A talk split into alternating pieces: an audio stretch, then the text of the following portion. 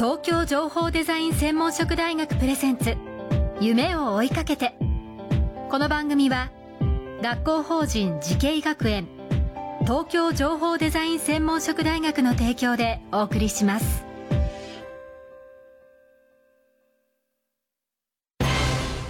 こんな未来あったらいいな。こんな世界できたらいいな。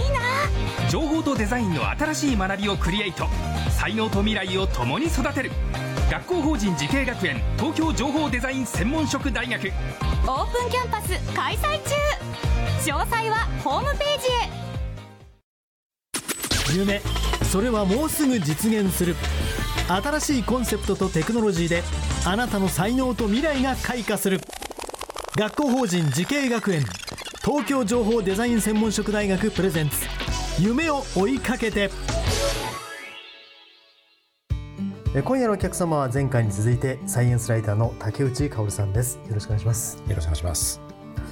さああの前回は竹内さんがご自身のお子さんはまあ、はい入れたい学校がないということでご自分で学校を作られてしまったという話を伺って、はい、まあ、そこから発生して、まあ、いろんな日本の教育の問題点ですとかどういうカリキュラムをやってらっしゃるかという話を伺いました、はい、さあそれではですねそんな竹内さんがこの先10年後20年後そしてもっと言うと100年後の未来、まあ、特に教育に関して、はい、えー、どのように予想しているのか伺いたいと思います、えー、竹内さんが想像する、まあ、近未来から、まあ、遠い未来までどういうふうに考えていらっしゃいますか、えー。えっとね、あの現在だと日本の教育やっぱり遅れてると思うんですね。で特にデジタル方面が遅れてますし、あとねやはりあの暗記型のね授業が非常に多いんですよ。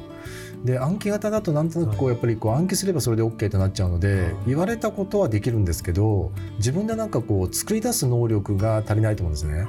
だからやはりこう徐々に探究型の授業に変えていく必要があって、まあ、よりクリエイティブな面をまあ大きくしてあげる。育ててあげるのが必要ですね。で、まあ、現在遅れてますけど、まあ、徐々に日本は追いついていくので、まあ、大体海外と比べると10年遅れぐらいでこういくので、はい、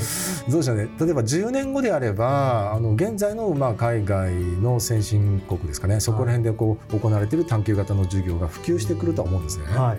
えー、ただそのそのためにはおそらく先生ですね。こう多様な人材を取らないとやはりクリエイティブな授業できないので、はい、こう先生の育成システムとかも変えていく必要があると思っていてであとは少人数型にしていかないとやっぱり探究型授業できないんですよ。大体1クラスどうですか10名ぐらいがいいんですね。はい、で15、まあ、15まではなんとかなりますけど20名だともうちょっと多いんですね。はい、でだからそういったことを工夫していて、20年後には日本の教育今からやればですよ、はい、改革すればかなり良くなるかなとは思いますね。100年後はちょっと分かりません。ただあのー、まあちょっとネガティブな考えかもしれませんが、はい、10年後20年後に教える方がどのように育ってどのような人材が育つかによってもかなり変わってくると思うんですけど、はいはい、いかがですか？あの例えば現在日本がも、はい、あの抱えている問題としてはプログラミングの授業はあるんだけど、はい、プログラマーの人が教えていないとか、あと英語の授業はあるんだけども、まあ、ちょっと英語があまり得意でない方が教えてるとかですね、はい、そういった問題があるんですね。だから例えば英語の授業をちゃんともしやるのであればあの英語を本当に使える人、ペラペラな人が教えるべきだし、でプログラミングも本当にこうプログラミング自分でできる人が教える必要があるんですよ。はい、だからそこをちょっと変えていけば、まあなんとかなるんですけどちょっとね、はい、あの難しいかもしれない。いわゆる今の教員試験免許という形ではそれをちょっと実現するのは僕は不可能なのかなと思います。あの多分その免状を出す、ね、その仕組みを緩和していく必要があると思うんですね。はいでこう一芸に秀でた人はそれを教えるために、まあ、教え方をねちょっとこう講習とかで教われば教えられると思うんですよ。はいはい、そういう方をどんどん人材として、まあ、広く取り入れていけば、はい、日本にはねあの英語たくさん喋れる人も大勢いるし、はい、プログラミングが得意な人も大勢いるんですよ。はいはい、そういった方が教育科に入ってくれると全然違ってくると思いますね。そこは大きいですよね。はい、ただその英語という話で言うと例えば翻訳機のようなものがこれからまあおそらく、まあ、機能してくると思うんですけど、はいはい、そうすると英語をこう、まあ、英語に限らず外国語を習得するという意味合いも変わってくると思うんですけど、それはどういうふうにお考えですか？えっとですね、2つ考え方があると思います。はいはい、1つはですねもう完全に翻訳マシンに頼る、はいはい、であの日本語オンリーで自分はやるんだと、はい、でその英語に関しては全部翻訳してもらうし、はい。自分が書いた日本語を全部英語に翻訳してもらって仕事をすると、うんはいでおそらくリアルタイムの会話であったとしても翻訳でできると思うんですよね、はいはい。だからそういうふうに割り切っちゃうのが一つですね、はい。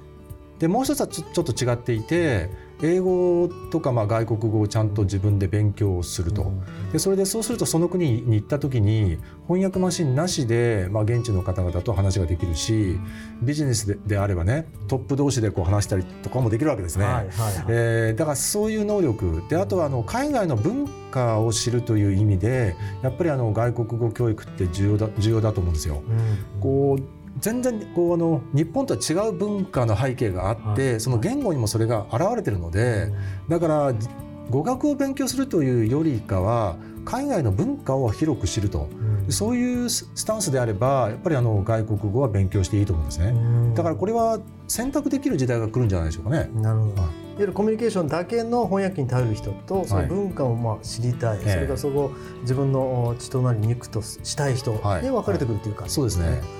まあ、どうでしょう、あの竹内さんがやってる学校とその東京情報デザイン専門職大学、まあ、はい。教育の方向に関して言うとどのようにお感じですか、あのやはりですねこう非常にこう情報っていうところに焦点を当てているということで情報をどうやって、まあ、デザインしていくのかっていう話ですよね。それって多分今僕がやってることと全く同じで、あの子どもたちプログラミングをやるわけですよね。でそれで一体何をやろうとするのかその情報をどう扱ってどのような形で表現していくのかっていう話なんですよ。だからそれに特化した才能ってやっぱりあるので、まはい。あ、そういったことが好きな人つまり数学が好きであったりプログラミングが好きであったりという人であればやっぱりその才能をねこう伸ばしていく必要があるのでだからおそらく方向性がすごく似てるなっていう気がしますね。うん。しかもそれに特化したところで非常に集中して勉強できるというのは大きいかもしれません。そうですね、うん。まあ、その代わり他の部分が例えばできないでっていう、まあ、そういった状況にはなるんですが別にそれで構わないと思うんですよ。だから例えばこう歴史が好きな人は歴史たくさん勉強しますけど、はい。別にその歴史の流れとかがある程度分かっていれば、はい年号を全部暗記しなくていいわけですよね。そこなんですよね。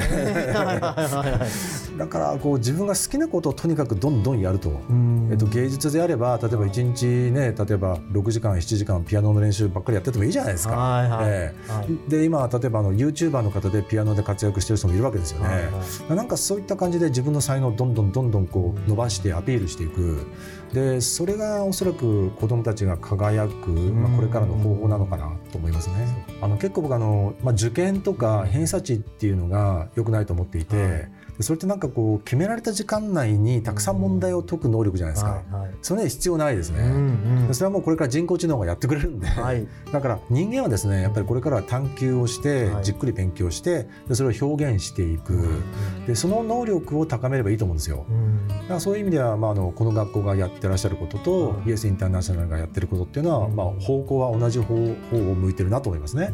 いやいろんな貴重なお話ありがとうございました、えー今夜のお客様サイエンスライター竹内薫さんでした。改めてありがとうございました。ありがとうございました。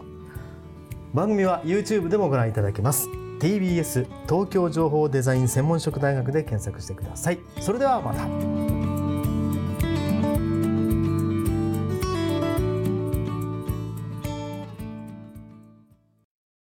情報工学と人工知能メタバースとサイバーセキュリティ。情報とデザインの新しい学びがそこに。時代の即戦力を育てる。学校法人慈恵学園。東京情報デザイン専門職大学。オープンキャンパス開催中。詳細はホームページへ。東京情報デザイン専門職大学プレゼンツ。夢を追いかけて。この番組は学校法人慈恵学園東京情報デザイン専門職大学の提供でお送りしました。